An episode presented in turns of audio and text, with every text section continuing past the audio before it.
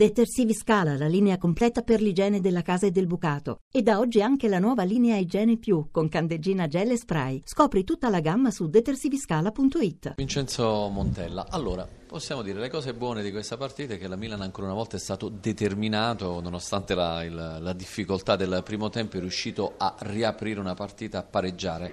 Le cose meno buone è il fatto che il primo tempo il Milan ha cominciato in, in modo sufficiente, diciamo così, o forse anche al di sotto della uh, sufficienza. Il pareggio, bicchiere mezzo pieno o mezzo vuoto?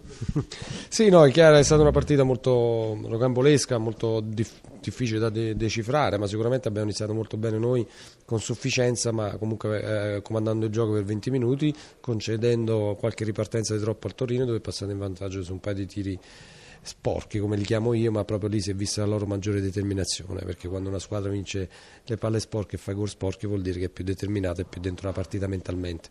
Nel secondo tempo, ma già partendo dal finale del primo tempo, siamo cresciuti come impeto e come determinazione, le qualità e le trame di gioco erano le stesse, ma la velocità è aumentata, ma secondo me è aumentato l'impeto e siamo arrivati al pareggio meritatamente e poi è stata una partita dove entrambe le squadre volevano vincere, ci siamo un po' allungati, un po' disordinati e poteva venire fuori qualsiasi risultato. In corsa all'Europa, bicchiere mezzo pieno, bicchiere mezzo vuoto.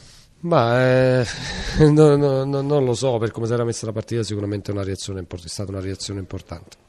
Quindi eh, un punto che va messo nella parte buona del Milan.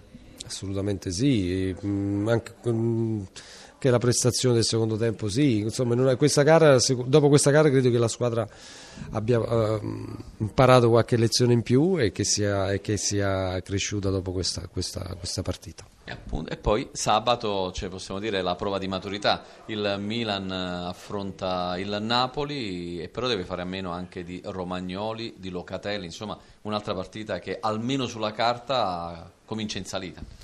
No, no, no, sono due giocatori importanti, stanno giocando spesso, sempre, ma ne abbiamo altri e faremo con gli altri. Sì, è una partita importante, una, una prova importante e ci misuriamo con una grande realtà da qualche anno e quindi siamo già in clima partito. Una diretta concorrente per la Champions?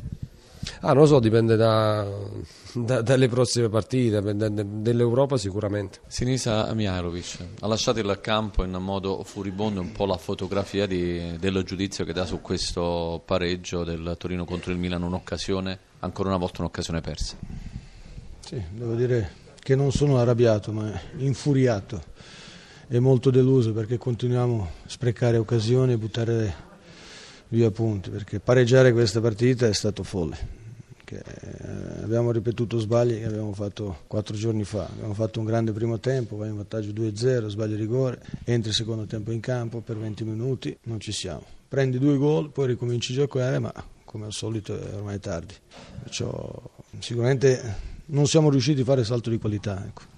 Appunto il Torino ha avuto ancora l'ennesimo blackout. Lei aveva detto nella partita con la Team Cup che era stato un suicidio, anche in questo caso si è ripetuto questo suicidio. Sì, quello che ho detto prima. Inutile ripetere sempre le stesse cose. E così è stato e basta. Che cosa ha detto ai ragazzi al termine Niente. della partita? Niente. Non mi piace parlare dopo la partita, parliamo domani. E appunto il domani del Torino quale domani sarà? Vedremo quello che faremo dire, che ne so che cazzo voglio dire, dirò qualcosa.